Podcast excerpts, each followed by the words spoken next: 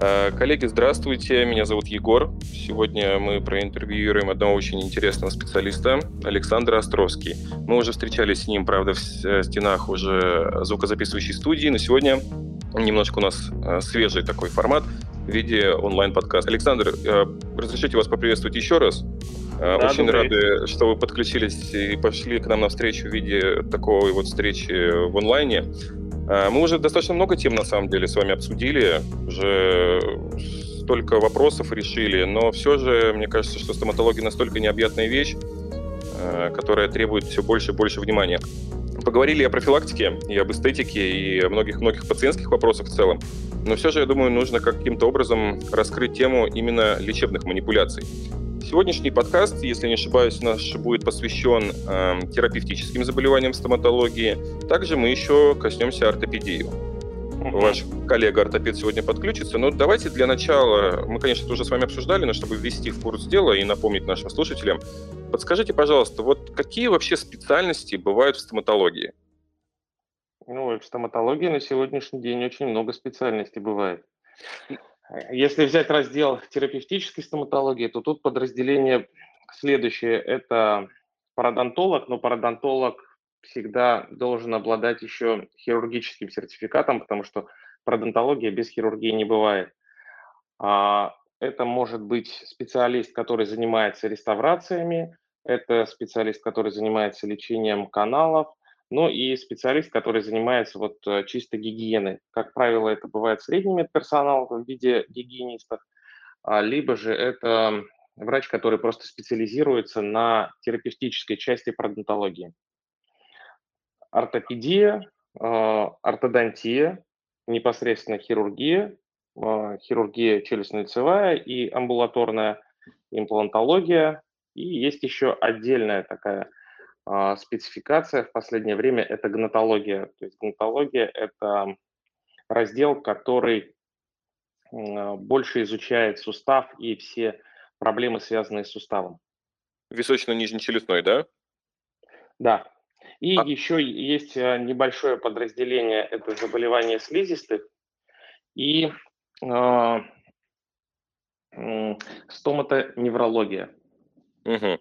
Ну, это довольно-таки широкий спектр специальностей, а по, по каждой из, них, из этих специальностей есть своя ординатура, или это какая-то такая спецификация, которая самовольно производится врачом? Ну, классически тут несколько вариантов. Э, хирургия амбулаторная, ортодонтия, терапия. Вот, наверное, три направления, а все остальное это уже как бы подклассы вот этих вот четырех больших дисциплин. Угу. А чем вообще занимается стоматолог-терапевт? Какие заболевания входят э, в его рабочее поле? Это все заболевания, связанные с кариозными, некариозными поражениями, с осложнениями кариеса.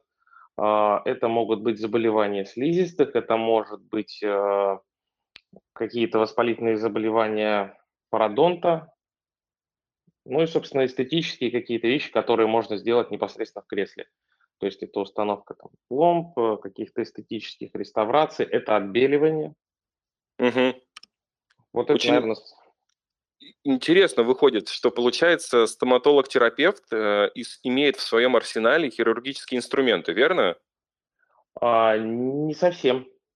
Ну вот бормашина, ну так вот со стороны, если посмотреть, э, она выглядит как вполне себе серьезный хирургический инструмент. А, ну если с этой точки зрения, то, то скорее да, то есть это же манипулятивная такая специализация. Наполовину она мыслительная, наполовину она ремесленная. Угу. а бывает такое, стоматология. что стоматолог-терапевт э, производит какие-то минимальные хирургические вмешательства? А, да, бывает. Конечно, для этого желательно иметь сертификат. Угу. Но, в принципе, любой э, терапевт может сделать послабляющий разрез, либо оказать какую-то помощь при э, острых состояниях, там, удаление какого-то, удаление несложного зуба, допустим. Mm. Я думаю, что это, многие терапевты с этим справятся.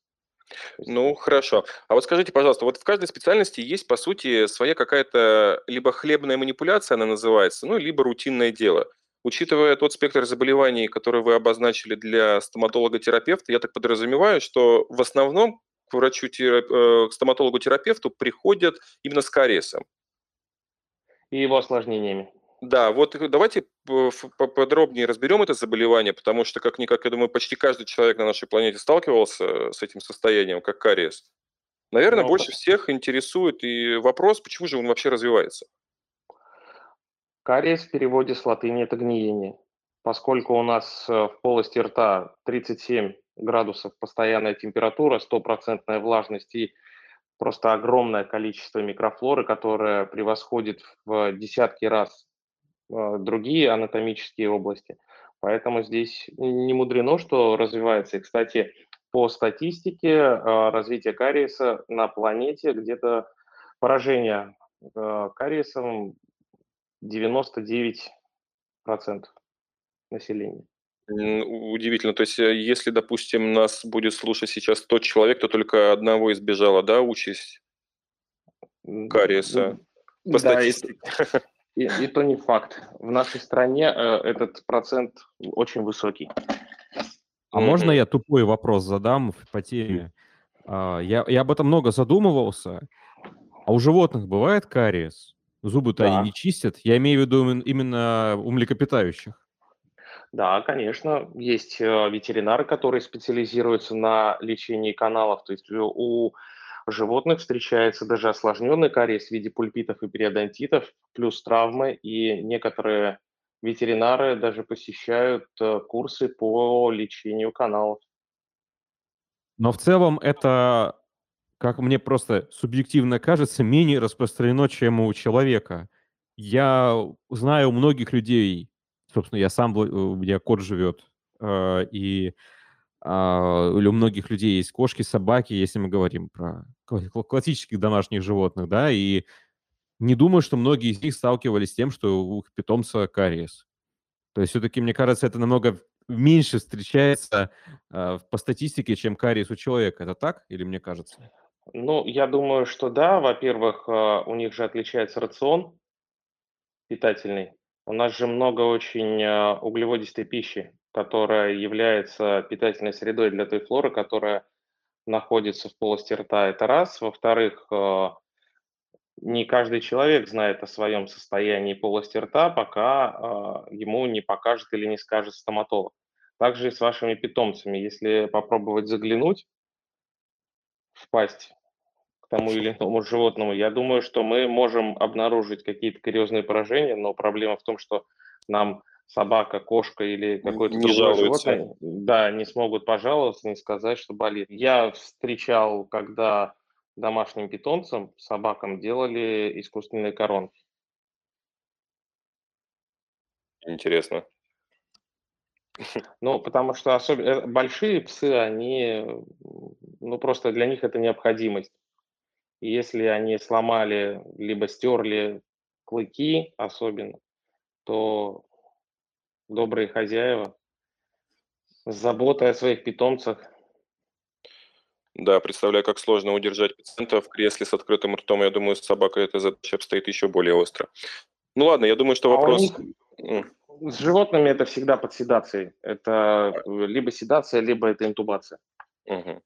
Ну ладно, вопрос, я думаю, э, ветеринарная стоматология, это, конечно, тема не, не только одного подкаста, мне кажется, это вообще раз, огромный-огромный раздел. Вот скажите, Александр, такой вот вопрос вполне логично вытекает из предполагаемого патогенеза кариеса. Можно ли вылечить кариес антибиотиками? Нет, конечно. Но если это бактериальная флора приводит к разрушению костной, о, зубной ткани, можно ли каким-то образом нет подавить эту флору антибиотиками? Нет, это так же, как, а, ну, допустим, та же флегмона, тот же абсцесс в каких-то анатомических областях, которые просто приемом антибиотиков уже а, из-за количества микрофлоры и микробного числа вы не стабилизируете. Когда у нас есть абсцесс или флегмона, нам необходимо вскрытие и дренирование. Здесь то же самое. Угу. А есть какие-то определенные, может, э, возбудители, которые характерны именно для кариеса? Для кариеса, конечно. Кариес э, по большей части это такое монобактериальное заболевание, ответственным за них, э, за этот процесс является стрептококус мутанс. Угу. Он э, облигатный, э, так сказать, сожитель нашей полости рта, да? Да, он относится к, условной, к условно-патогенной флоре, и при угу. изменении в патогенную сторону у нас все процессы протекают быстрее и более так скажем, неблагоприятно. Если не получается лечить антибиотиками, то только вот вмешательство непосредственное врачебное, да, может исправить ситуацию? Только врачебное. Есть какие-нибудь, может, особенности, нюансы или различия в подходах к лечению кариеса у различных врачей-стоматологов? Ну, в общем и целом сейчас стремятся к такому протокольному ведению лечения кариеса, то есть есть определенные э, Гайдлайны? И, да, и этапы, по которым работает большинство стоматологов. Тут изобретать велосипед не надо, потому что с заболеванием-то борется уже очень-очень давно. Вот, угу. поэтому... Давайте вкратце расскажем, какие основные этапы основные, лечения кариеса. Основные этапы – это препарирование, то, что в народе называется сверление, то есть это, по сути, некроэктомия, удаление всех измененных тканей, которые уже поражены кариозным процессом.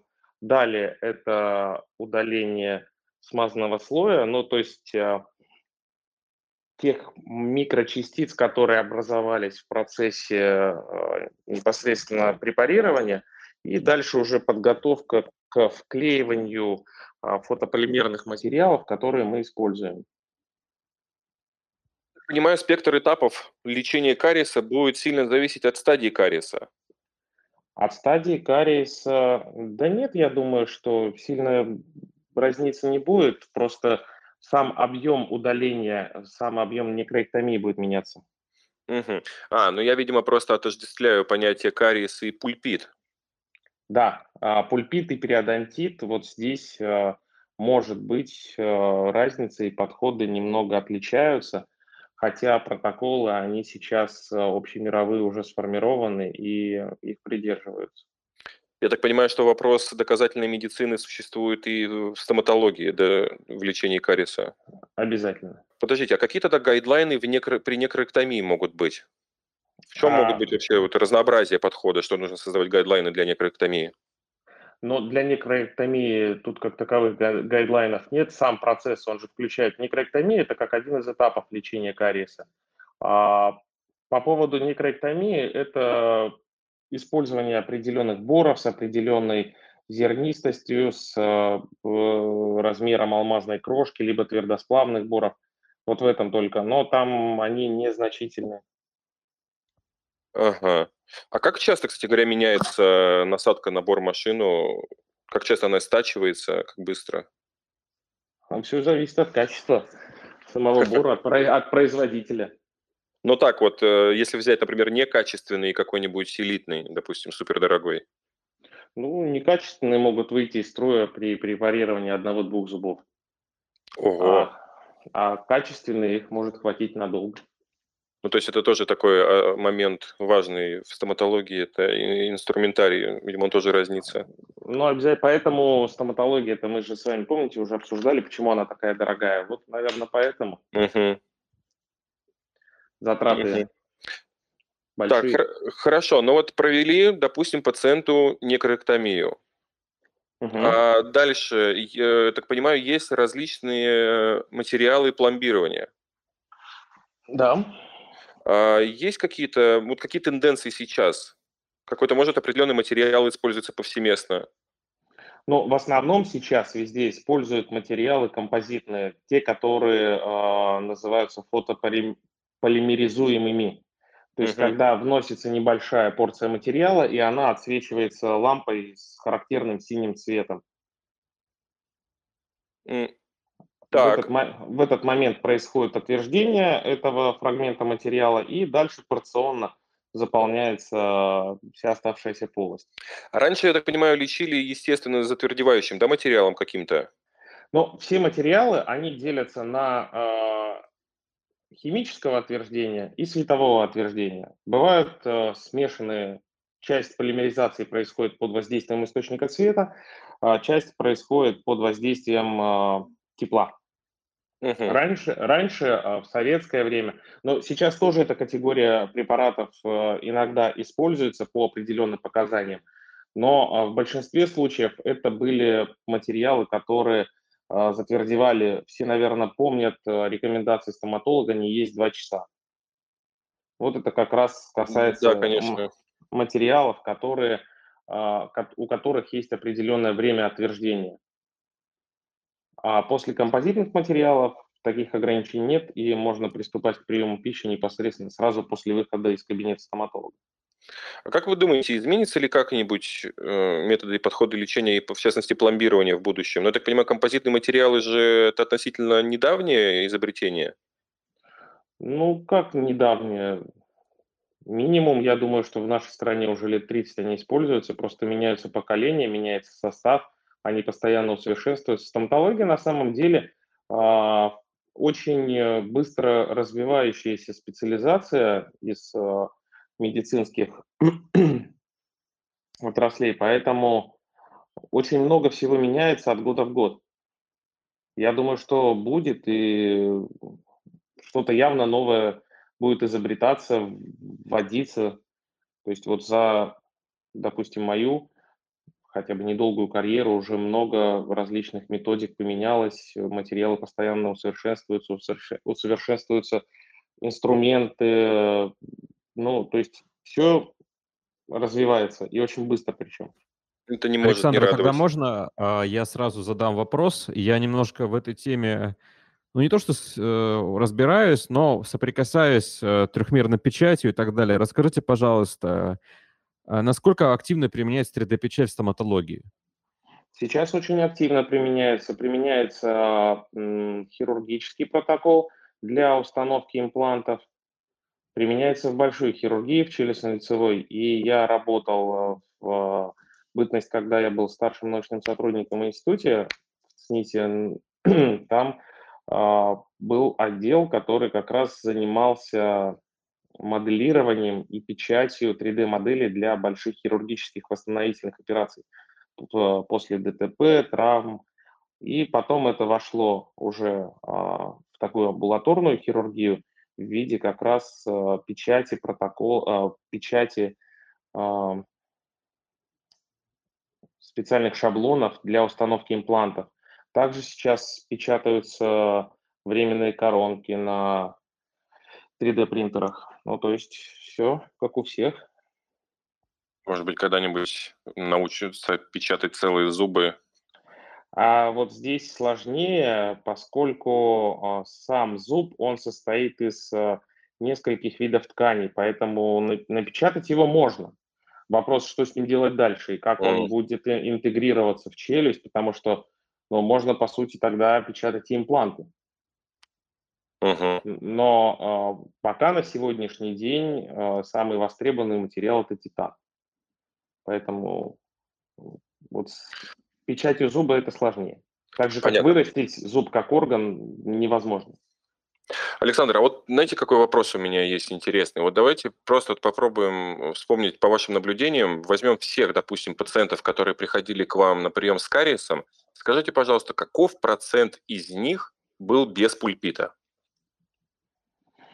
А сейчас набирает обороты. А, опять мы возвращаемся к прошлому веку, как ни странно. Это биологический метод э, лечения пульпита, так называемый. То есть даже при вскрытии полости зуба, если есть определенные показания, это зона перфорации э, между полостью зуба и самим сосудистым нервным стволом перекрывается, и дело не доходит до лечения каналов, то есть до эндодонтического лечения. Вообще процент ну, достаточно высокий, все зависит от конкретного э, пациента, потому что есть индексы определенные гигиены, которые нам говорят о том, что кариес может быть достаточно быстро прогрессирующий или, но это может быть клинически значимым, но сказать вот точную статистику за всю мою деятельность, ну, сложно, поскольку я больше специализируюсь на лечении как раз-таки эндодонтическом, и они ко мне уже попадают вот практически автоматом, пульпиты и периодонтиты. Угу. А, так, у нас Марк поднимает руку. Марк, мы вас слушаем. Здравствуйте. Вот э, э, раз э, разговор зашел о каналах, вот я слышал то, что все стоматологи должны лечить и каналы, и проводить манипуляции на каналах э, под микроскоп. Так ли это всегда? Ну, я думаю, что, конечно, я тоже считаю, что эндодонтия не может существовать без какой-то оптики. Это должны быть либо бинокуляры, либо это должен быть микроскоп, но это достаточно дорогостоящее а, удовольствие. Сам микроскоп, его покупка и даже бинокуляры, они стоят немалых денег. Поэтому, естественно, чем лучше визуализация того, что мы делаем, а учитывая эндодонтия, там половина проходит вслепую, конечно, да, это очень приветствуется. Все эндодонтисты, которые профессионально занимаются лечением каналов, они используют микроскоп. Но сейчас все больше и больше масштабируется использование различной оптики для лечения. Это только радует. То есть качество оказываемого лечения, оно улучшается. То есть возможно лечение каналов без микроскопа и Но без бинокуляров? оно возможно. Вопрос в качестве этого лечения будет. Раньше же как-то это делали. Хорошо, спасибо. А, Александр, я задавал вам вопрос по поводу статистики ваших пациентов с той целью спросить, как часто люди приходят лечить кариес, не имея на то клинической симптоматики в виде болей, в частности зуба. То есть когда можно ограничиться простой некроэктомией и пломбированием. А достаточно часто, если сам пациент э, мотивирован, он приходит на регулярный осмотр и не обязательно испытывает какие-то ощущения в виде дискомфорта, но при клиническом осмотре э, выявляется кариозное поражение. Угу. Ну, давайте поговорим об осложнениях все-таки кариеса. Высокий процент поражения населения, да и менталитет э, нашего населения о том, что пока не болит, к врачу я не пойду, да и когда заболит, можно пару дней подождать, приводит нас к тому, что, наверное, все-таки вы очень часто имеете дело с осложнениями, тем более вы, как специалист, именно работаете больше с ортодонтией, правильно я понимаю? С эндодонтией. Ортодонтия– это исправление прикуса, а эндодонтия– это как раз лечение каналов. Ага, вот отлично. Давайте поговорим. э, Я так понимаю, что осложнения кариеса как раз начинаются именно с пульпита. Да, пульпит– это воспаление сосудисто-нервного ствола, который дает характерные простреливающие боли, когда человек не может принимать никакую пищу, ему очень больно, и эти боли а, стоят на третьем месте по интенсивности после инфаркта, коч- почечной колики. Ого, есть интересная статистика. А я так понимаю, что вы как врач-стоматолог, когда проводите некорректомию и видите сосудисто-нервный э, пучок э, в зубе, вы видите классические признаки воспаления, да? Тумор, руборка, лордолар, функцию леза. То есть вы видите отечный, гиперемированный. не видно слишком а, маленький масштаб. Мгм. То есть чисто клиническая симптоматика позволяет вам предположить восп- наличие воспаления. Да, но вообще вот по всем клиническим наблюдениям, если а, в зубе есть а, кариес, а, который раньше называли глубоким, ну то есть достаточно глубокое поражение, да, по своему объему, а, есть уже начальные признаки изменения в пульпе в виде гиперемии. Мгм. И э, вопрос э, бактериальной обсемененности. Если организм с этим справляется, то мы сталкиваемся с вариантом так называемого обратимого пульпита, когда все неприятные ощущения проходят, и это не несет за собой никаких а, отсроченных осложнений. Иногда бывает, что при сохранении сосудисто-нервного ствола организм уже не может компенсироваться либо в силу своих особенностей, либо в силу агрессивности флоры, которая содержится в полости. И тогда уже мы сталкиваемся с вариантом необратимого пульпита, то есть при котором как раз-таки начинается вся симптоматика и показано уже а, удаление, экстирпация сосудисто-нервного ствола с а, последующим с последующей медикаментозной обработкой и пломбированием самих каналов. Мгм. То есть, если, допустим, у пациента кариес, у него болит зуб, не факт, что ему будут проводить девитализацию, да, зуба? А, Смотря опять какие боли, тут играет большую роль опрос и несколько тестов, которые проводит стоматолог. А, Холодовая проба есть, которая проводится с спреями с температурой от минус 25 до минус 50 и интервал болевого промежутка. А, Постукивание, перкуссия классическая, зондирование на выявление сообщения кариозной полости с полостью зуба. Ну, то есть у стоматолога всегда есть ряд определенных диагностических тестов для того, чтобы можно было сориентироваться по степени поражения, Мгм. так скажем. А вот э, во время осмотра, допустим, зондиком, когда врач-стоматолог оценивает наличие перфорации и сообщения кариозной полости вместе с пульпой, не может ли произойти такого гетерогенного создания этого сообщения? Ну, как правило, если зонд проваливается, то там уже все эти ткани, они изменены, то есть они поражены кариесом и достаточно мягкие, потому что нормальный дентин, он состоит на 60% из а, а, не, а, не минерализованных и на 40% из э, мини- минерализованных тканей, достаточно плотный по своей структуре. И если есть, если зонд проваливается, то значит мы уже сталкиваемся с тем, что дентин, он просто разрушен, поражен кариесом, ну, грубо говоря, сгнил. Ну да, вполне логично. А вот вы еще упомянули такой момент, что э, раньше выделяли глубокий кариес. А сейчас Вот. не подскажете, какие стадии? Что-то А изменилось? с- сейчас все больше объединилось а, по, а, по локализации. То есть есть, выделяют кариес дентина, кариес эмали, кариес а, цемента. Уже не выделяют, как в советской школе, поверхностный кариес, средний кариес, глубокий кариес. Потому что протоколы, вот да, в самом начале говорили про протоколы, они будут при практически всех формах одинаковые, за исключением каких-то совсем поверхностных поражений в стадии пятна, когда на эмали есть либо пигмент, либо просто побеление, что очень часто пропускается. Вот здесь будут отличия. А так просто а, какой-то смысловой нагрузки нет в Мгм. подразделении по глубине. Протокол будет все равно приблизительно один и тот же.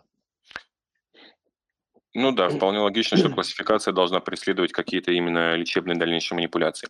А чем вы лично проводите девитализацию зуба, если на то есть показания? Ну, допустим, понятное дело, что никак эту пульпу не спасти. А? Целый арсенал эндодонтических инструментов, начиная с микроскопа, но в первую очередь э, это изоляция зуба. То есть эндодонтическое лечение, оно должно на 100% проводиться а, в зубе изолированном. Есть специальные платки такие разноцветные, которые охватывают зуб и не дают попадать туда слюне, чтобы не допустить реинфицирования. Мгм. Инструмент, инструменты вращающиеся, то есть э, пациент с анестезией, он уже ничего не чувствует, мы спокойно можем э, инвазивно убрать эту пульпу, затем обработать медикаментозно а, внутреннюю поверхность канала, тем самым убирая остатки микрофлоры и остатки сосудисто-нервного ствола. То есть, по сути, тот препарат, который вкладывают в карман в зубе, он нацелен на то, чтобы убить не нерв, а микрофлору? Вообще вся, а, вся эндодонтическая а, линейка манипуляций, она направлена на удаление содержащейся там органики самого сосудисто-нервного ствола и, а, возможно, бактерий, которые попадают в просвет полости, из-за чего начинается первичное инфицирование. Если же все же вот это инфицирование развивается, то пациенту нужно повторную делать, да, я так понимаю, чистку, так сказать?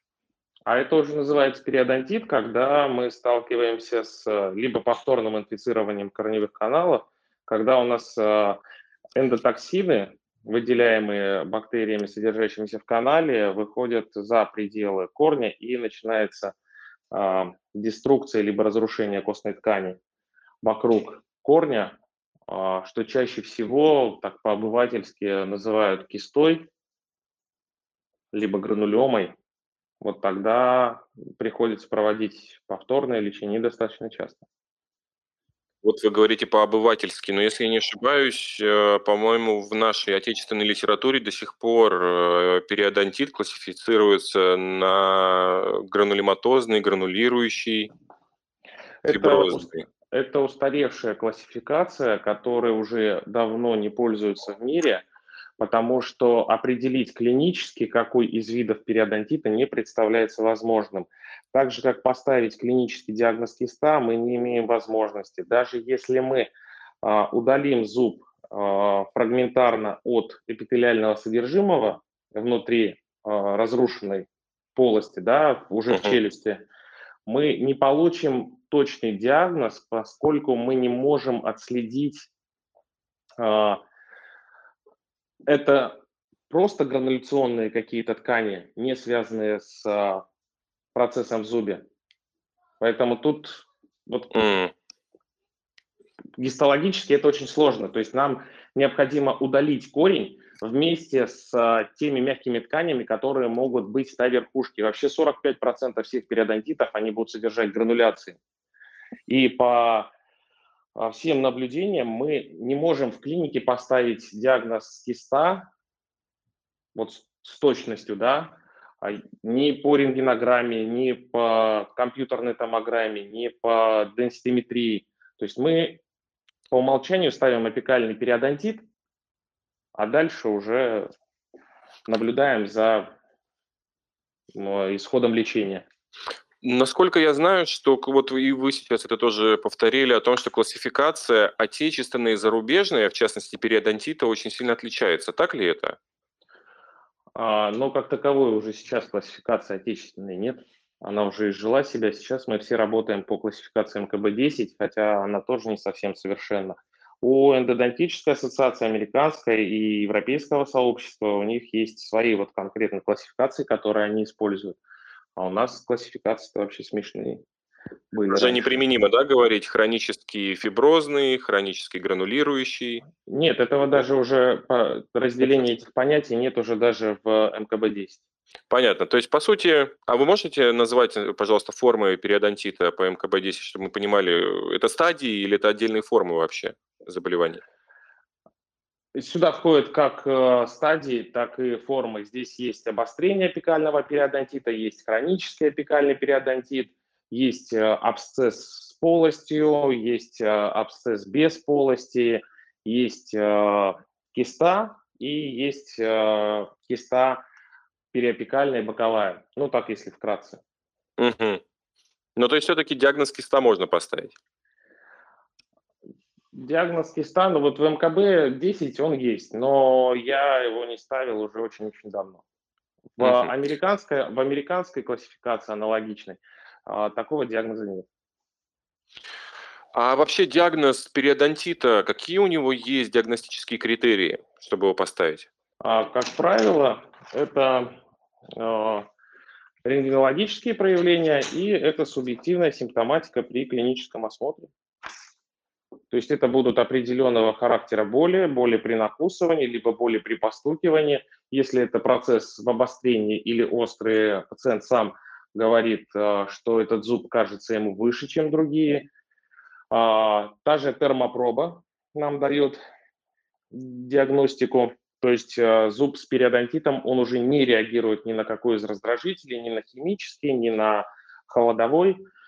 И на рентгенограмме мы можем отмечать изменения конфигурации периодонтальной связки, с ремоделяцией костной ткани, пластинки, либо без ремоделяции, но тем не менее какие-то рентгенологические проявления уже будут присутствовать.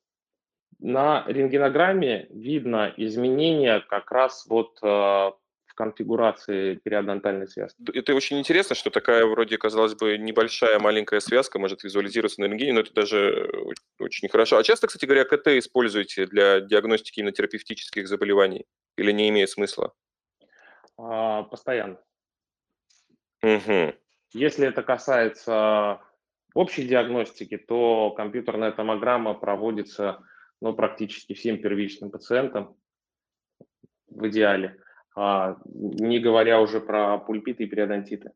Это очень, очень интересно. Сергей, подскажи, пожалуйста, ты когда-нибудь проходил э, компьютерную томограмму у стоматолога? Я вообще у стоматолога был три раза в жизни за два. Это очень интересно. Ну, вероятно, просто э, в клинике IQ Dent проводят очень э, качественное обследование пациентов. А, потому что, честно говоря, я не помню, что я никогда не встречался сама лично именно с КТ-аппаратом. Может быть, конечно, мои знакомые, которые лечились. Ну ладно. Нам э, Челобанга добавляет в чат. КТ, кстати, очень спорный вопрос сейчас в сравнении с западной стоматологией. Вот интересно, почему? господин Челобанга, если вы а, разовьете вашу мысль, мы сможем про это поговорить. Я сперва э, Александру задам вопрос, а вот действительно ли это спорно? Почему спорно? Откуда? Чего? Я не знаю, почему это спорно. Это сейчас э, очень-очень востребовано. И то, что мы раньше не видели на рентгенограмме обычной 2D, мы сейчас это с легкостью можем диагностировать в ранних стадиях на компьютерной томограмме. Но дело в том, что в стоматологии больше востребована не мультиспиральная компьютерная томограмма, что делается, да, сейчас всем известно при коронавирусе, допустим, где лучевая нагрузка выше в, компью... А, в стоматологии, используется КЛКТ, то есть конусно-лучевая компьютерная томограмма с минимальной дозировкой облучения, которую можно делать несколько раз в год. И, ну так, если, к примеру, а, лучевая нагрузка будет приблизительно равна перелету Москва-Кипр-Москва по времени. Ну, либо какой-то любой там трехчасовой перелет туда-обратно. А, здесь еще один вопрос из чата поступил. Скажите, пожалуйста, как часто встречаются зубы, пролеченные по резорцин формалиновому методу? Ну, очень часто они встречаются и по сей день. А, спрашивают, удавалось ли спасти такие зубы? Да, очень много. Я так понимаю, резерцир формалиновый метод – это что за метод? А, Лечение это чего? Метод. Самое интересное, этот метод был придуман в Германии немецким профессором, но больше всего распространенность он получил на территории Советского Союза бывшего. А, суть его заключалась в том, что проводилась импрегнация, то есть пропитывание тканей зуба, в том числе витальных тканей, а, формалином, формальдегидом а, для того, чтобы те, когда стоматология еще была не на том инструментальном уровне, те ткани, которые остаются, они просто мумифицировались. И, соответственно, те бактерии, которые в них должны были содержаться, они бы тоже погибали. Но, как Мне показал... сразу вопрос... Ну да, продолжите. Да. Как показало... Ну, говорите, говорите. Насколько... Э, формалин – это же опасный яд. Логичный да. вопрос, насколько опасно делать это? Но это же было только вот конкретном зубе, без э, выведения его куда-то. Поэтому, а зуб это закрытое пространство, со всех сторон имеет входы-выходы, которые закупориваются. Вы сказали, что как показала практика, и потом я вас перебью. Можете, пожалуйста, разбить вашу мысль? Ну, как показала практика, в настоящее время он абсолютно себя, этот метод, не оправдал, поэтому сейчас э, к этому методу, наверное, отношение более отрицательное. Тем более, что раньше применялся двухэтапный метод, э, резорцин формалиновый, когда в первый этап пропитывали сначала, импрегнировали жидкостью, а потом вводился специальный, ну, порошок, жидкость, состав. И вот классический такой резорцин формалиновый метод, он действительно создавал такую пробку в канале наподобие стекла, потому что не было возможности целиком и полностью обработать просвет канала корректно, и с этой целью это все использовалось. Сейчас есть препараты, а, похожие по своему составу, и они, к сожалению, применяются некоторыми докторами, не знаю для чего. А, но уже намного проще, и с ними мы работаем, мы успешно работаем достаточно. То есть по перелечиванию таких зубов я имею в виду. Я так понимаю, что перелечить зуб гораздо сложнее, да, чем вылечить изначально. Всегда что-то переделать сложнее, чем сделать впервые. Угу. А вот скажите, если, допустим, возникает осложнение пульпита в виде периодонтита, бывает такое, что происходит э, поражение достаточно большого объема костной ткани? Бывает очень часто. А вот для, как... Э, для, да-да. для этого как раз для визуализации таких поражений и нам нужна конусно-лучевая компьютерная томограмма. Можно ли э, спасти каким-то образом, исчезнуть, ну, восстановить эту кость или заместить ее каким-то другим материалом? Что вы используете в вашей клинике? Если в двух словах, то э, кость разрушается вследствие выхода эндотоксинов, выделяемых бактериями. Даже те большие поражения костные, которые мы видим на рентгенограмме, либо мы видим на КТ, они не всегда бывают инфицированными, зачастую они бывают стерильными. Соответственно, что нам нужно сделать? Нам нужно только хорошо а, продезинфицировать канал. То есть максимальная инструментальная медикаментозная обработка, которая приведет к уменьшению микробного числа в просвете канала, соответственно, организм дальше уже начнет восстановление сам. Первое, что происходит, это апоптоз эпителиальной выстилки за пределами корня, затем происходит уже формирование а, фиброзного каркаса и рост, то есть все заживает центростремительно. Существуют а, иногда инфицированные полости, я имею в виду полость, которая уже за пределами корня, то, что мы кистами называем, да? Так вот, с uh-huh. такими, с такими инфицированными полостями тоже все достаточно просто. Мы э, дренируем их через разрез, либо если есть наличие свеща, они уже опорожняются. Мы убираем причину, которая содержится в канале, и постепенно организм сам восстанавливает утраченную кость центростремительно. А, ну, я так полагаю, что наличие септического воспаления в костной ткани может нередко осложняться остеомиелитом. А вот тут э, уникальность апикального периодонтита как раз в том, что по краю дефекта костного и по краю корня э, формируется определенный вал, который не дает распространяться бактериям за пределы, и все происходит вот на достаточно небольшом пространстве. До остеомиелита редко когда доходит, потому что они могут существовать, такие деструкции, годами. Это вообще очень интересно звучит. А есть какие-нибудь работы, которые объясняют вот этот процесс, почему именно в ротовой полости возникает вот такое ограничение от флоры? Я думаю, что это в процессе эволюции все сложилось с огромным количеством микрофлоры разной, поэтому организм так себя и ведет. Будь О. такое микробное число где-нибудь э, в почках или в сердце, то, наверное, это было бы очень быстро. Все. А вот если, а... допустим, да, да, Сергей. Вы сказали про верти- вертикальное распространение, да, то есть от зуба вниз, ну или вверх, э, в сторону э, кости. А вот хочется поговорить про горизонтальное распространение бактерий, и когда один зуб может привести к тому, что кариес э, начнется в других зубах рядом. Это же возможно, правильно? Ну, это, скорее всего, зависит не от того, что зубы стоят рядом и как бы инфицируют друг друга контактным видом. Нет, это просто все зависит от ретенции микрофлоры. В а что такое ретенция? Тех... Прошу прощения. Э, ретенция – это удержание, задержание, э, формирование микробной бляшки вместе соприкосновения двух зубов.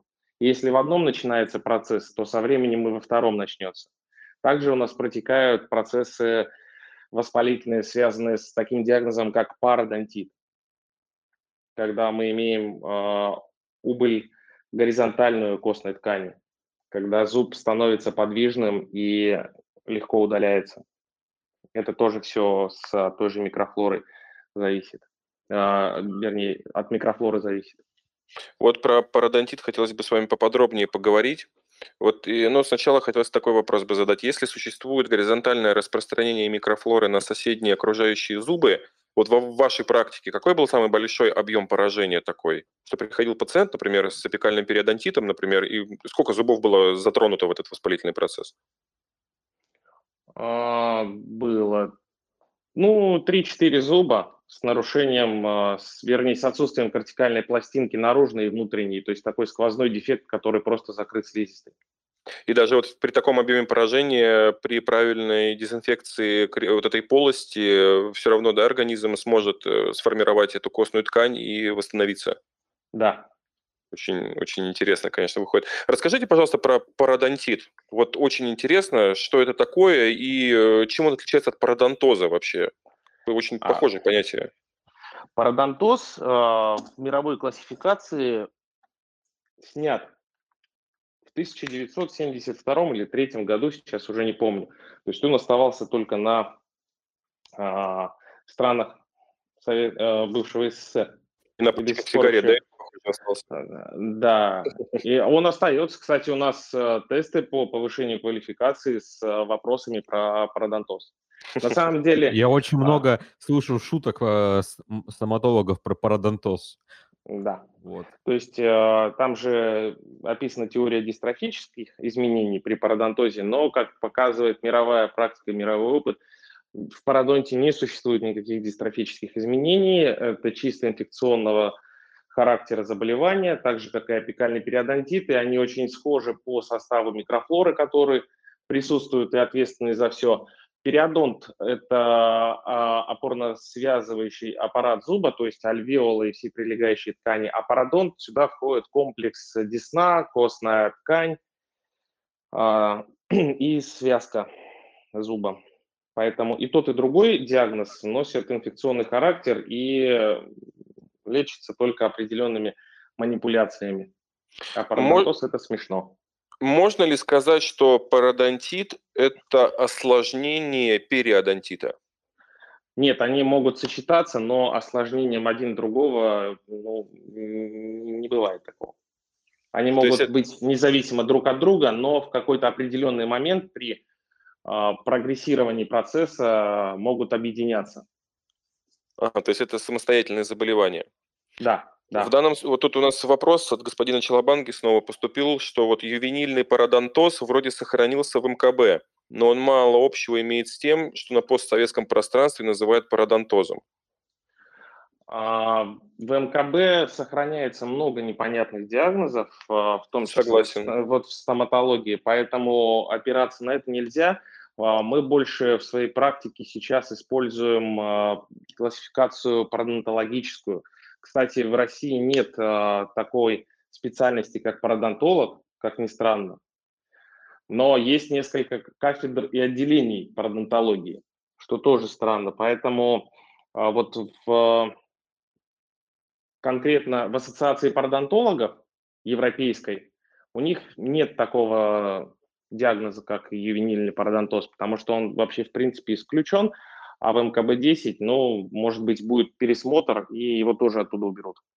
Вот раз зашел разговор про международную классификацию болезней, скажите, вы смотрели, ознакомливались уже с 11 пересмотром э, МКБ именно по стоматологической патологии? Пока еще нет. Мгм. Очень интересно, конечно, най- появятся ли там те заболевания, которые вы хотели бы увидеть, и исключатся ли те, которые уже считаются устаревшими. Так, вот по поводу отдельной специальности пародонтолог, э, тоже, конечно, вопрос хотелось бы задать. Вот вы говорите специальности, имеется в виду э, что? То есть получение э, э, специальности в ординатуре, ну или, если мы говорим про Запад, в резидентуре, у них есть такое направление обучения? Да. И э, на Западе э, они называются несколько иначе. У них, э, у нас из-за транскрипции изменены понятия. То есть у них перио – это все, что связано с пародонтом. А у нас в нашем переводе периодонтит – это как раз немного другое заболевание, которое является осложнением кариеса. То есть за рубежом одно общее понятие для всего. А, Нет, они отличаются, но вот как раз а, с приставкой перио это будут заболевания, касаемые пародонта. Мгм. То есть Это терминология... мгм. Да, терминология из-за переводов немного неточная. И э, на Западе действительно есть по разным специализациям, есть эндодонтия отдельная, а, как э, под класс ординатура, резидентура, есть э, пародонтология отдельная. У нас это все объединено в один большой цикл, это терапевтическая стоматология. Ну, это, наверное, очень грустно. Все-таки специализация врача в более узкую направленность – это неизбежно, мне кажется, процесс эволюции врача. Да. А, так. Я так полагаю, поправьте, если я не прав, что пародонтит – это убыль костной ткани. И, в принципе, снижение фиксационной активности, если так можно сказать, э, опорного аппарата зуба. Да. Вот если брать в расчет то, что есть суффикс «итис», то есть это воспаление. Природа этого состояния – это тоже воспаление? Да. А тоже, я так понимаю, обусловлено микрофлорой, как вы сказали? Да. Тогда опять вполне логичный вопрос вытекает. Можно ли вылечить пародонтит антибиотиками? Только антибиотиками нет, потому что за пародонтит отвечает э, микробная бляшка и то, что называют биопленкой. Биопленка содружества микроорганизмов с определенным там экзополисахаридным матриксом и прикрепляется к влажной поверхности, поскольку влага у нас есть э, в 100% случаев в полости рта. Она фиксируется на поверхности корня либо внутри канала, я и говорю, потому что эндодонтисты и пародонтологи, они очень содружественны между собой по количеству флоры и по методикам воздействия на нее. Наша задача, если в канале мы при помощи инструментов и более агрессивных растворов, которые не контактируют с мягкими тканями, это все вымываем, то пародонтологи сейчас это делают при помощи э, различных э, мелкодисперсных порошков, либо такого понятия, как э, кюритаж или скейлинг, то есть удаление с поверхности корня минерализованных зубных отложений и вот этой вот э, биопленки, которая как раз-таки является самым грозным фактором в развитии пародонтита. Как только мы убираем, а, вернее уменьшаем микробное число, а, в этот момент у нас, естественно, наступает улучшение. Но пародонтологи назначают антибиотики, так же, как и эндодонтисты, собственно говоря, в момент какого-то тяжелого воспаления с наличием, допустим, гнойного эксудата. Там есть определенный тоже международный протокол, и а, в поддержку с тем, что делают в кресле, как раз-таки а, назначаются медикаментозные препараты. В данном случае, если мы говорим про снижение э, количества костной ткани вокруг зуба, я так полагаю, что простым вычищением, как вот вы говорите, кюритажем и так далее, дело не ограничивается. Ведь, э, если не ошибаюсь, стадии пародонтита, они классифицируются в зависимости от глубины, я так понимаю, поражения, да, убыли костной ткани и плюс наличие шаткости зуба. Да. Есть ли таков шанс, что, допустим, проведя полную очистку от микробных бляшек э, и при наличии шатающегося зуба, организм сам восстановит эту потерянную костную ткань, и зуб э, будет сидеть прочно в дальнейшем. Он может стабилизироваться, особенно в острых периодах подвижность э, зубов может быть более высокой. После проведенных манипуляций, кстати, мы никогда не сможем во рту добиться какой-то стерилизации или полного удаления микрофлоры. Мы можем только снизить это число. И посредством манипуляции, назначения препаратов и в пародонтологии самое основное – это регулярная профессиональная гигиена и индивидуальная гигиена. То есть на 85% пародонтальные пациенты, они должны быть мотивированы по уходу за, зуб, за зубами с использованием максимального спектра всяких э, девайсов для индивидуальной гигиены. Только тогда они смогут поддерживать вот этот баланс между условно-патогенной флоры, не давая процессу э, уходить в обострение, то есть поддерживать постоянно только в ремиссии. Кость вряд ли уже восстановится до тех объемов, э, как в эндодонтии, но тем не менее мы можем получить достаточно стабильный результат при пародонтите. Мы говорим про кариес, про периодонтит, э, про пародонтит и их этиология, по сути, является условно-патогенная флора. А вы случаем не замечали у своих пациентов, что, допустим, подавляющее большинство пациентов, ну, если какая-то корреляция между риском развития кариеса, пародонтита и, допустим, тонзиллэктомии у этих пациентов, снижением локального иммунного статуса? Сейчас э, разделили ротоглотку, если раньше было определение ротоглотка, естественно, что при наличии большого количества зубов, а, пораженных кариесом, либо его осложнениями, либо пародонтитом, лоры направят на санацию полости рта. Но сказать, что вот этот вот баланс, он и там, и там одинаковый, он будет разный. Потому что вот эти вот понятия глотки и полости рта, они сейчас разделены. Не совсем корректно брать смывы либо мазки э, и ставить диагноз вот в этой смежной большой области, как раньше делали, когда брали мазок из зева и говорили, что вот мазок из зева. Это немножко разные вещи. А, В чате вопрос от э, нашего постоянного задавателя вопросов господина Челобанги. А, Он спрашивает, расскажите, пожалуйста, про вектор-терапию. Почему она не очень честная процедура? А почему она не очень честная процедура? А, а что такое вектор-терапия, Александр? А вектор-терапия – это как раз-таки э, один из инструментальных видов лечения пародонтита для удаления а, вот той биопленки, содержащейся на поверхности корня. У нее есть несколько видов насадок. По сути дела, это ультразвуковые колебания в определенной длине волны с использованием порошков, э, вернее, суспензий разной дисперсности, чтобы заполировать поверхность корня чтобы к чистой поверхности корня как можно меньше прилипало а, налета, в котором содержится микрофлора.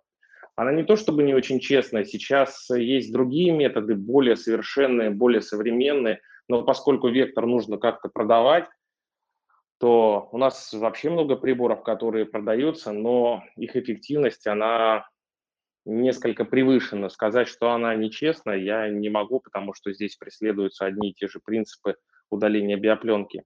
И, кстати, еще вот одна поправка по пародонтиту, если мы уже затронули э, тонзиллэктомию, всем пациентам, которые стоят на учете кардиолога, либо наблюдаются у кардиолога, 100% показана регулярная гигиена и санация полости рта. Снижают э, риски развития бактериального эндокардита? Да, Или- Мгм. да. И э, ревматологи туда же. Мгм. Очень интересно.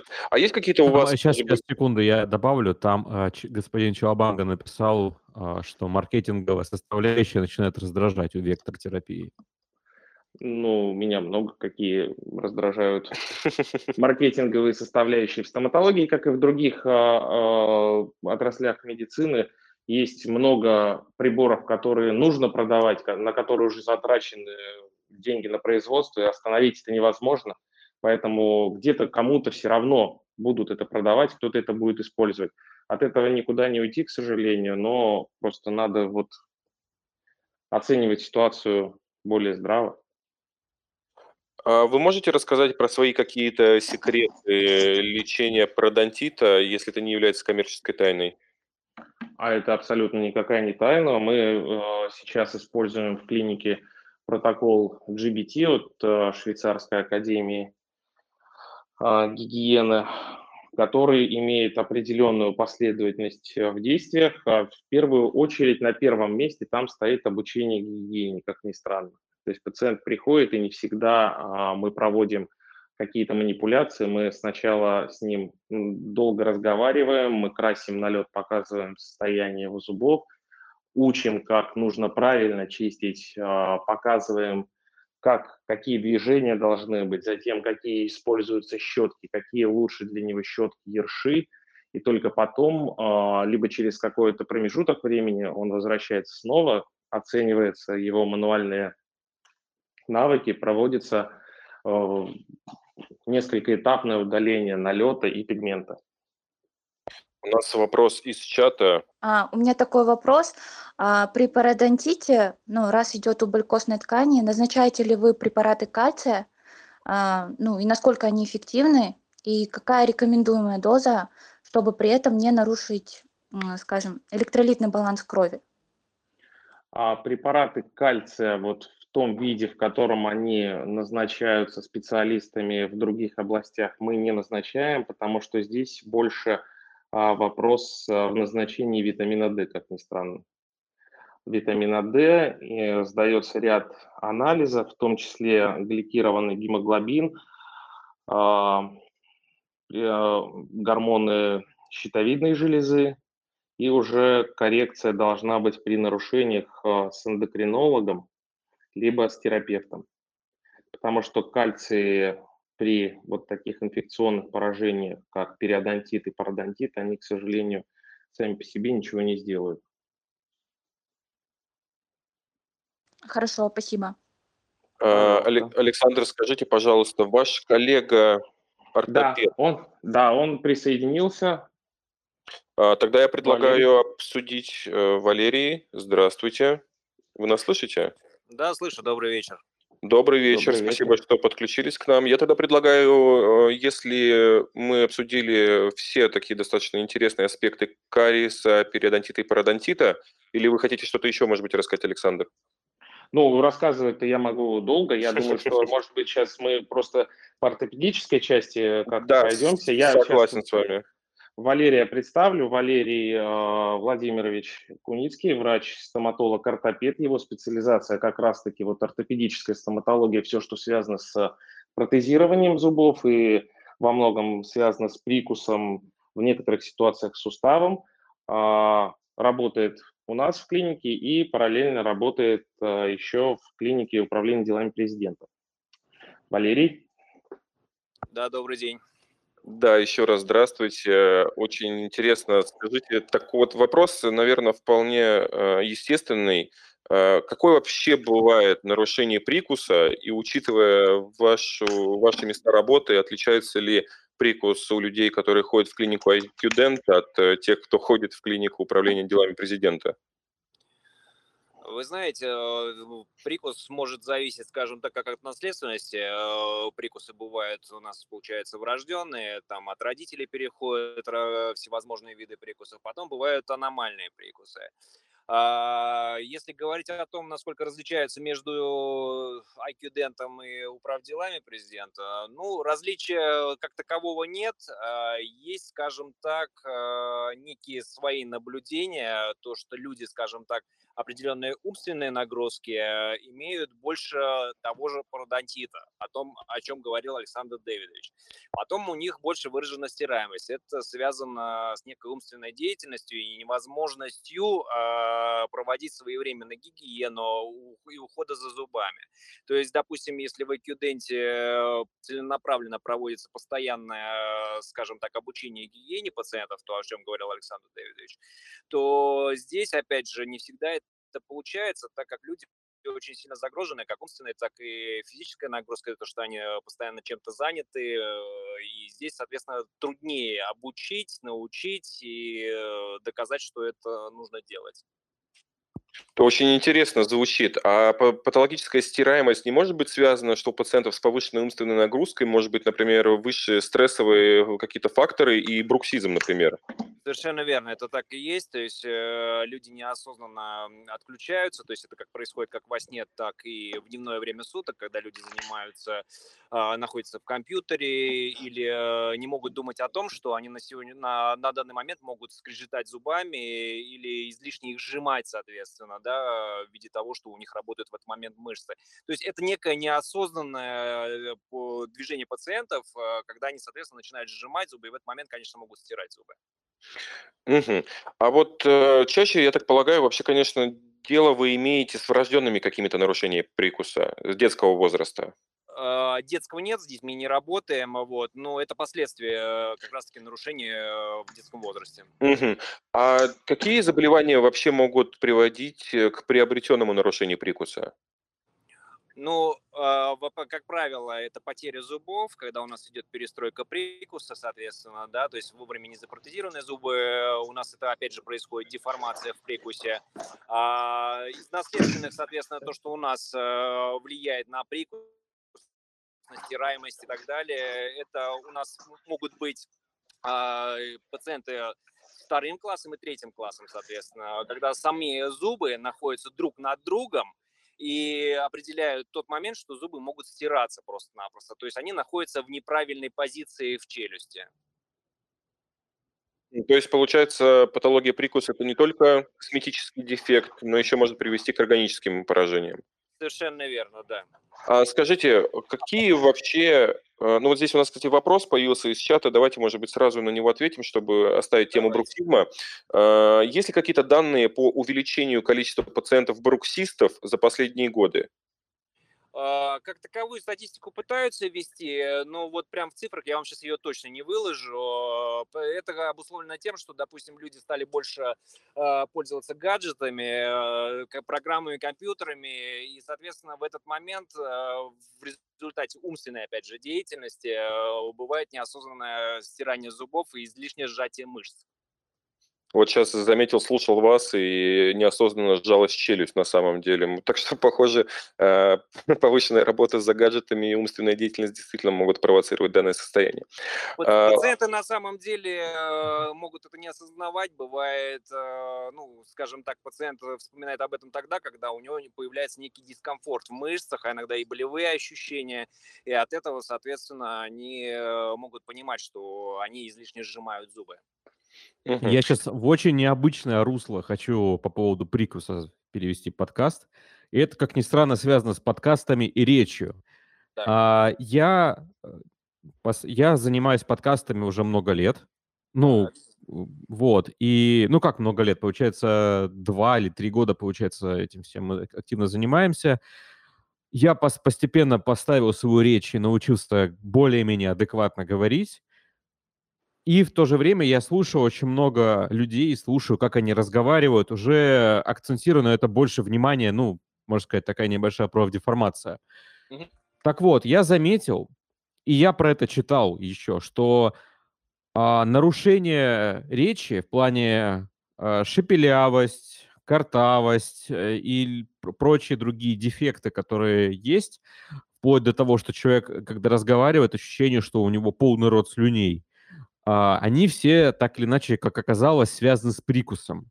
Я думаю, а почему люди так делают? Так вот в чем дело, вот корень зла. Мне вот хочется немножко про это поговорить. Правильно я понимаю, что прикус напрямую влияет на то, как человек будет разговаривать, на то, как у него... Потому что это... Э, я, я смотрел э, даже положение вот языка из-за прикуса, и то, как человек запоминает его расположение, оно не сильно влияет на то, как он будет разговаривать. Хочется про это поговорить. А, ну, в этом случае, смотрите, а, в принципе, небольшая даже перестройка в зубном ряду, появление у пациентов а, с возрастом трем и диастем. Что это такое? Диастемы – это щели между центральными резцами, и тремы – это щели между боковыми зубами. А, потом у нас в результате, опять же, той же самой нагрузки э, могут э, зубы смещаться. Бывает макрогласия, это когда у нас там э, крупный язык достаточно, который тоже может выталкивать зубы, который, опять же, приводит к образованию щелей между зубами. Вот в этот момент у нас как раз-таки происходит изменение образования звуков, а у человека происходит там просвистывание, шипящие звуки изменяются. То есть фонетика меняется. Для того, чтобы фонетику стабилизировать, как раз-таки требуется вмешательство уже нескольких специалистов. Здесь может, возможно, нужно ортодонта подключать для того, чтобы исправлять прикус э, и ставить зубы в правильное положение. Ну и далее уже дополнительные накладки, э, виниры, коронки э, для того, чтобы уже стабилизировать максимально прикус. А можете ли вы по характеру речи человека определить, какое нарушение прикуса у него? Ну, гипотетически, конечно, да, но в любом случае нужен осмотр стоматологов полости рта. Мы больше работаем э, с людьми с полостью рта и речи, но это не наш. Ну, понятно, понятно. Ладно, а э, можете, пожалуйста, вкратце нам такой ликбез провести по методам лечения искривления прикуса? Я так понимаю, это целый спектр различных э, вариаций, брекеты, лайнеры и так далее. Да, э, это ортодонтические методы лечения, то есть если, допустим, мы ортопеды исправляем при помощи коронок, но это уже больше окончательный этап, когда уже заканчивают работу ортодонты. У ортодонтов много спектров, у них есть, соответственно, брекеты, да, там брекеты нескольких видов, они есть лингвальные, есть наружные брекеты и разные по материалу, соответственно, да, там металлические, золотые, прозрачные сапфировые брекеты. И более современный метод, э, ну, к сожалению, не устраняющий все патологии, которые есть э, в зубочелюстных аномалиях, это элайнеры, так называемые каппы, да, когда, соответственно, заранее по специальным снимкам, по тому же КТ, а, по предварительным, соответственно, слепкам, либо сканированию а, челюстей э, подготавливается некое количество кап, которые нужно менять и появляться у доктора для осмотра. И при помощи кап также исправляются аномалии прикуса, и пациент в конце получает ровно белоснежную улыбку. А вы, я так полагаю, занимаетесь больше коронками? Совершенно верно. Коронки, виниры, протезирование на имплантах – это уже более окончательная стадия реорганизации прикуса. И, соответственно, ну, неважно, это связано э, с одиночным отсутствием зубов, там, замещением их, э, либо, соответственно, тотальное протезирование, опять же, при стираемости, когда это уже там идет э, значительных результатов, либо деформация зубов при их отсутствии. А можно ли вот превентивно, допустим, взять и установить коронки на все зубы и не знать горя? Э, возможно, да, но для этого должны быть определенные вводные условия, для этого должна проведена диагностика, то есть исследованы диагностические модели, э, и далее уже, соответственно, снимки э, компьютерной томограммы. И, в принципе, если там не будет никаких вводных против, то да, возможно. То есть даже э, при большом желании человека, допустим, обезопасить свою естественную зубную часть, полость рта, можно это провести? Возможно, да, но для этого должны быть показания, потому что просто так взять человеку, обточить э, зубы под коронки, это неправильно. То есть э, лучше своих зубов в любом случае ничего никогда не будет. Все понял, все понял. Ну да, лучшая операция, это, конечно же, не сделанная операция. Да, Тут я, еще, а, я угу. еще можно свои 5 копеек вставлю? Конечно. Микрофлору с коронками тоже никто не отменял. Если коронка будет закрывать ту часть, которую мы видим в полости рта, у нас микрофлора также способна и работать с пародонтом. Поэтому тут не получится так. Это так же, как превентивно удалять аппендицит, либо гланды, делать тензилэктомию. А, кстати говоря, материалы, из которых э, делаются коронки, они подвержены гниению микрофлорой? А, вот здесь уже идет момент такой, точности коронок. А, то есть, в принципе, у нас коронка это является, помимо восстановления эстетической, морфологической э, функции зуба, то есть он должен восстановить полностью форму. Но помимо этого, коронка должна быть плавным продолжением корня зуба. То есть коронка перетекает в корень зуба, и тем самым не должно быть никаких моментов, где бы могла скапливаться бляшка. То есть вот как природа э, придумала монолитный зуб, после протезирования зуб должен стать точно таким же монолитным, и тогда у нас не будет образовываться никакой микрофлоры, и зуб не может сгнить просто под коронкой. То есть герметизация должна быть. А можно ее считать абсолютной? Или вы всегда допускаете некоторые сообщения полости между зубом и коронкой? Это некорректная подготовка под коронку и э, неправильное изготовление этой коронки. Оно должно быть абсолютным. Какие материалы вообще чаще всего используются? Но пресловуто, значит, это у нас, как и было придумано в 70-х годах, э, металлокерамика, то есть это когда используются металлические каркасы облицовывается керамикой. А, более поздние коронки, которые были придуманы, это прессованная керамика, и на сегодняшний день э, один из современных методов – это диоксид циркония. А вот э, с золотом как вот вопрос обстоит? А вы знаете, на самом деле, если бы не брать экономический аспект этого материала, его финансовую составляющую, то на сегодняшний день, и я думаю, на долгие годы золото останется одним из самых лучших материалов в полости рта. У нас, э, то есть, я так полагаю, это не только эстетические особенности нашего населения и многих хип-хоп исполнителей, но еще и действительно практически применимый, да, материал? Это очень практичный материал э, в плане э, своих э, физических свойств, э, эластичности, гибкости. Этот материал максимально приближен к тканям зуба. Он может, он может стираться, он, соответственно, притирается к тканям своего зуба.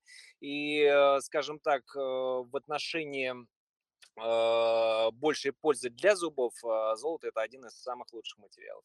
А вот скажите, Валерий, а сильно ли отличается, вот вы говорите, несмотря на экономические аспекты золотого зуба, сильно ли отличается цена, допустим, золотого зуба и металлокерамики? На сегодняшний день, да.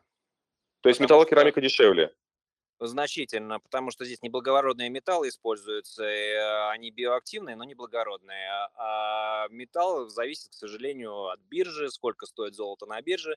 Дальше используются определенные сплавы золота, которые по цене э, значительно выше, чем даже этот грамм золота будет стоить там, ну, э, в том же магазине золотых товаров, да, там то есть, То есть получается, сегодняшний золотой зуб не обязательно стоит столько же, сколько завтрашний золотой зуб? Совершенно верно, да, он зависит от э, того, сколько будет стоить он на рынке. Удивитель- правильно. удивительно интересно на самом деле. У нас вот э, господин Челобанга, э, прошу, прошу, включайте микрофон, задавайте вопрос. Э, У меня на самом деле такая больше юмореска. У меня такое бывало. У вас встречались пациенты, которые предлагали для того, чтобы сделать какую-либо конструкцию из, э, допустим, того же золота, предлагали ли они какие-то ювелирные украшения? Вы знаете, на самом деле это не юмореска, это все пришло с того же пресловутого Советского Союза, когда были штампованные коронки из золота. И на самом деле это все было. То есть пациенты это берут не с потолка и не с неба.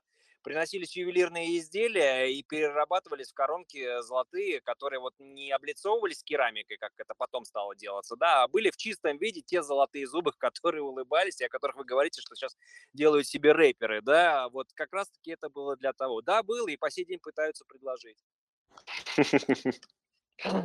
Очень, очень интересно. А вот скажите, такой вопрос. Э, Коронки, они изготавливаются в ваших клиниках или вы заказываете их у каких-то производителей? А, ну, на сегодняшний день происходит, э, скажем так, эм, невозможно иметь лабораторию во всех клиниках. И у нас э, в клинике IQ Dent сторонние договора, приходится заказывать, да, по договору в сторонних лабораториях. То есть практически под ключ вы отправляете слепок, я так полагаю, зуба. Да, да, да, да. А вот э, знаете, какую я еще общался с коллегами-стоматологами, э, ну, будем откровенны, все-таки коронки – это достаточно дорогостоящее мероприятие. Да, это так. А есть какие-то универсальные, может быть, им, ну, это не импланты, получается, устав- установление коронок сразу на несколько зубов? Вы имеете в виду В ряд. мостовидные, мостовидные протезы? Да, видимо, так. Ну, мостовидные протезы а, используются при определенных показаниях. То есть э, в основном, если зубы состоятельные, э, коронки делаются максимально одиночные. То есть на каждый зуб, как его придумала природа, и у него есть, опять же, периодонт, который, соответственно, у каждого зуба разное количество корней, поэтому коронки желательно делать на каждый зуб отдельно. Делаются они совместно при определенных условиях. Когда, допустим, у нас э, есть несостоятельные зубы, э, те, которые не могут себя вынести как вот единая единица. Их нужно зашинировать, допустим. Тогда используются мостовидные протезы, и коронки объединяются, спаиваются между собой, и делается единая конструкция. Ну, либо отсутствие зуба. То есть, когда у нас отсутствует один зуб, имеются две опоры, также устанавливается мостовидный протез. А как вообще подготавливается зуб перед установкой коронки? А, Изначально, конечно, производится рентгенограмма, после рентгенограммы происходит оценка костной ткани и э, состоятельного эндодонтического лечения. В случае необходимости э, производится подготовка э, каналов, лечение каналов. Это то, что, о чем мы говорили ранее.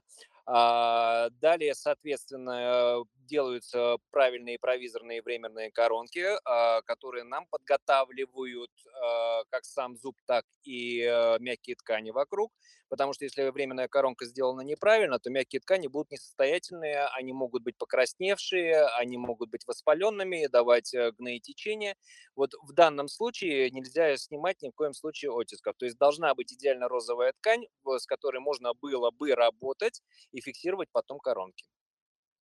А сам зуб как-то, вот вы сказали, обтачивается.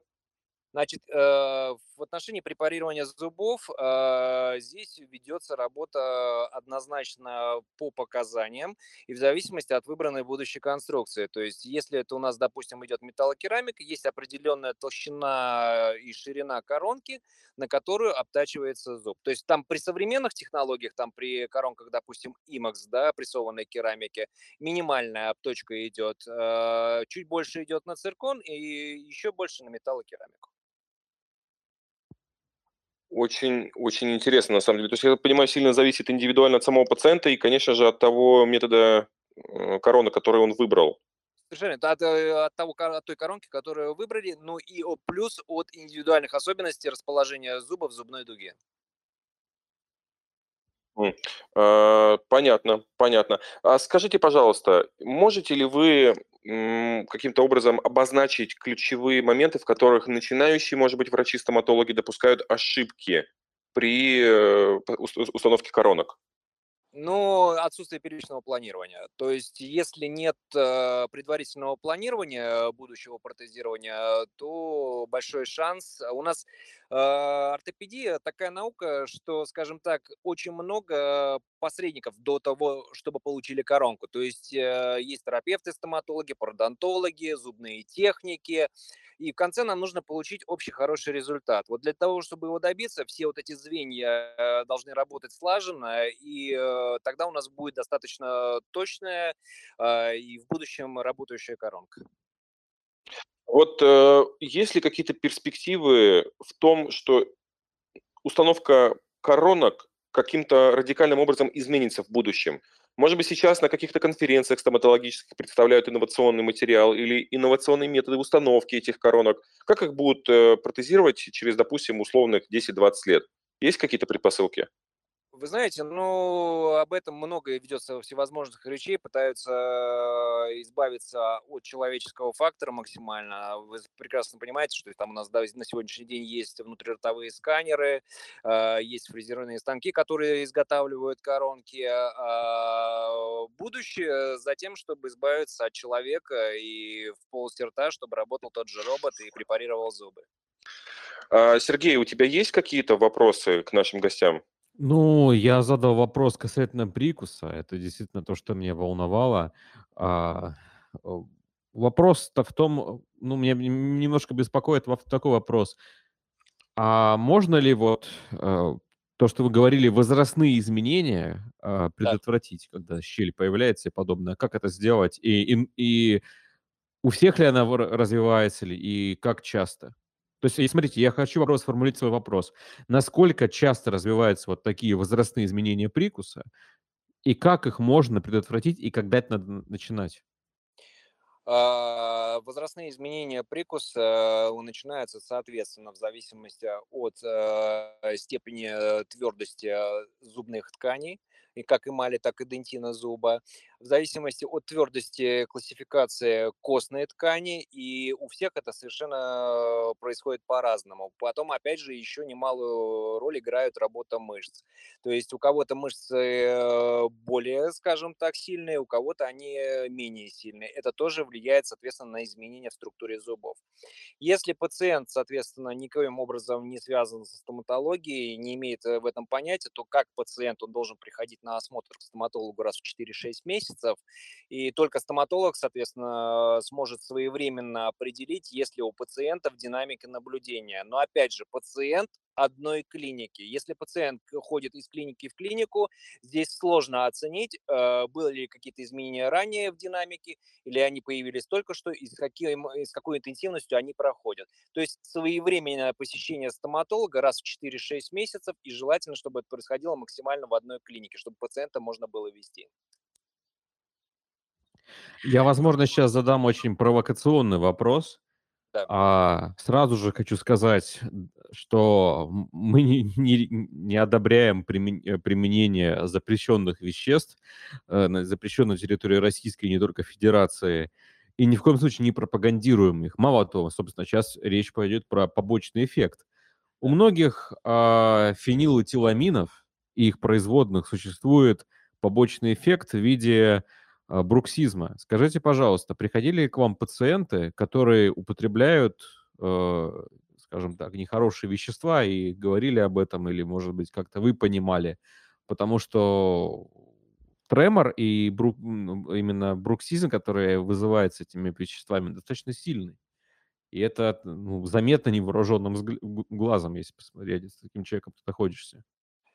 Вы знаете, э, ситуация такова, как правило, пациент, каждый приходящий на первичный осмотр, э, у него собирается тщательный анамнез, и то, о чем вы говорите, как правило, люди э, не слишком пожилого возраста, достаточно бывают порой молодые, но видя ситуацию изменений в полости рта, как со стороны слизистой, так и со стороны зубов, начинаешь подозревать эту ситуацию, что пациент, возможно, употребляет наркотики, э, ну, как правило, если даже это и есть, никто и никогда прямым текстом это не говорит. То есть они всегда... Но за, э, есть э, намеки, скажем так. Есть, конечно. Это как со стороны зубов изменение цвета ткани зубов, стираемость зубов, подвижность зубов, э, слизистая оболочка полости рта, язык, э, внешние данные физиогномика пациента. Все говорит о том, что есть такая возможность. Ну, вообще стоматолога сложно обмануть, да, Валер? Я с этим я согласен, потому что, ну, имея опыт и э, видя людей, соответственно, зачастую это видно уже как по листу, так и в полости рта. Интересно. То есть, не, приходя в кресло, открывая рот и ничего не говоря, вы все равно понимаете какой-то анамнез, да, пациента? Ну, А, приблизительно, да. Зачастую, да. И, за- как правило, я говорю, с пациентом, видя его даже внешне, э, можешь примерно понимать, э, какое э, общение ты получишь с этим пациентом, что у него может быть, какие вопросы будет задавать. Но, опять же, я говорю, это нарабатывается годами. Понятно, да, то, что опыт. Э, У нас и вопрос из э, чата. Госпожа Бермет. Здравствуйте. Здравствуйте. А вот если у пациента золотые коронки, либо же импланты, является ли это противопоказанием для МРТ-исследования?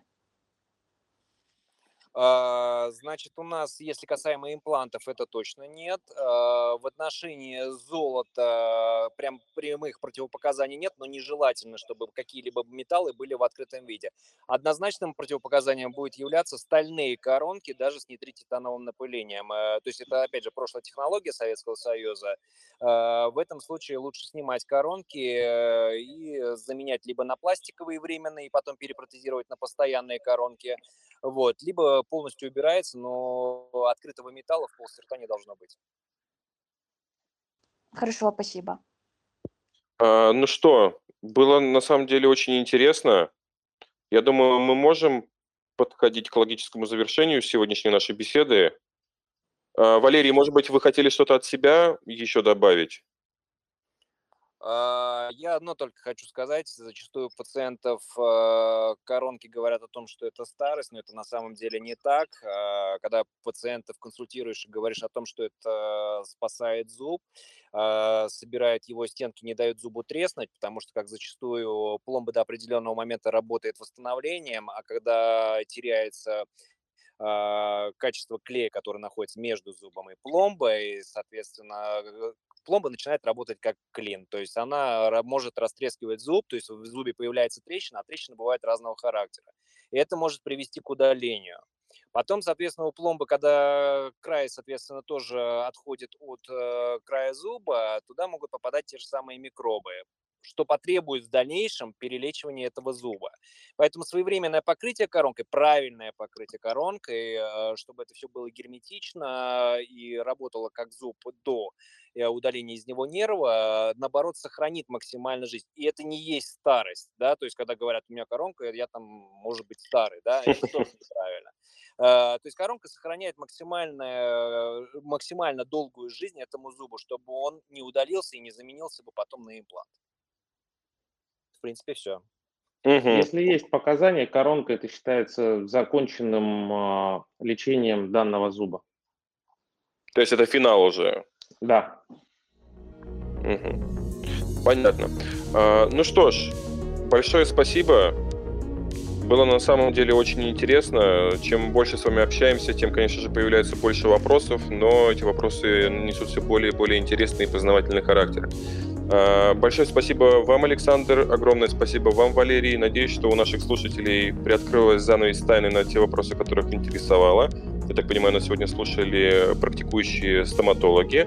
Ну и нам Сергеем с точки зрения лечебных докторов было очень интересно погрузиться в ваш стоматологический мир. Спасибо большое, что являетесь гостями на наших подкастах. Э, Увидимся на следующем, я так полагаю, который будет посвящен хирургической патологии. Мгм. Спасибо, спасибо. Да, вам свидания. спасибо большое за приглашение. Да, я думаю, увидимся и еще обсудим какие-то Ну или усл- интересные- услышимся. Формат Или телеграмма, мне кажется, очень удобный, как вы скажете. Ну, с точки зрения загруженности и перемещения по Москве, я думаю, что да. Да, единственное, что разве чтобы интернет не падал. Но в любом случае большое спасибо. Еще раз всего вам наилучшего. Всего хорошего, до свидания. До Да, свидания. Счастливо. До свидания.